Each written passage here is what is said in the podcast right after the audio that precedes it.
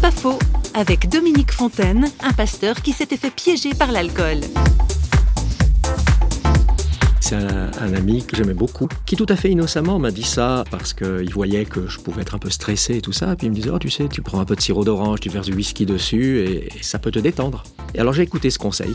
Ça peut être un conseil pas mauvais pour certains, mais pour moi, c'était pas le bon conseil parce que j'y ai trop vite pris goût. Aussi bien au goût, c'était bon, que au fait de ce que ça me détendait vraiment. Et bientôt, c'est devenu une récompense, puis un médicament et un piège. On pense qu'on est maître de ça. Moi, si ça a duré si longtemps, c'est parce que j'ai toujours voulu être maître ou cru être maître de la situation. Et il a fallu surtout du temps pour que je réalise que j'en étais pas du tout maître, mais que plutôt euh, l'alcool était devenu mon maître. Et ça, ça m'a pris du temps. Mais c'est quand je l'ai réalisé que ça a été le début de la, sortie. C'est pas faux, vous a été proposé par parole.ch.